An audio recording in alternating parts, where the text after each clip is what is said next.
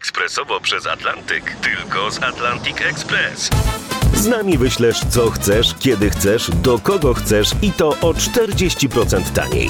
W Atlantic Express wysyłamy wszystko, co chcesz. 1 800 775 7363. Mienie przesiedleńcze, kontenery, paczki do Europy. Atlantic Express to 30 lat doświadczenia i o 40% niższe ceny na wysyłki kontenerów, samochodów i paczek. Ekspresowo przez Atlantyk tylko z Atlantic Express. Jasna strona świata prezentuje Marek Tomalik. Dziś zabiorę Was w meandry Love Story, które z pewnym przybliżeniem można odebrać jako abrygeńską wersję Romeo i Juliet.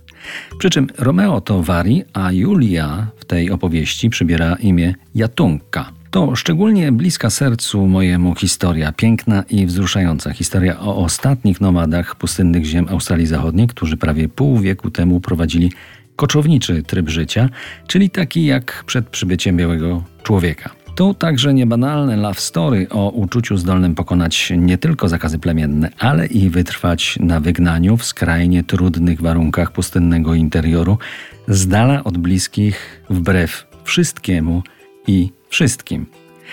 Podzielę się z Wami tą opowieścią. Dawno, nie tak dawno temu, bo już w czasach, kiedy pierwszy człowiek odwiedził Księżyc, osamotniona para aborygenów żyła w zupełnej izolacji od innych. Nie byli świadomi tego, co za horyzontem, także u swoich współplemiennych braci. Długi czas żyli wyłącznie ze zbieractwa i łowiectwa poza światem. Pozostali na ziemi swoich przodków w niegościnnej pustyni Gibsona. Ich lud już dawno tę ziemię opuścił, migrując pod presją do osad aborygeńskich wybudowanych przez białego człowieka. Dlaczego uparli się zostać? Z jednej strony kochali swoje ziemię w stopniu, którego biały człowiek nie umie sobie wyobrazić, a z drugiej ważniejsze były konsekwencje zakazu, który złamali za młodu, w wyniku czego zostali skazani na banicję, a to wszystko przez miłość. Wari nie mógł pojąć za żonę Jatunki, bo była ona z tej samej co on połowy plemienia Badinjara. Zasady obowiązujące w społeczności plemiennej są dla ich członków nader oczywiste, a dla nas mocno skomplikowane i trudno je nam zrozumieć. Nie będę wchodził w szczegóły, niemniej od tej reguły nie było wyjątków.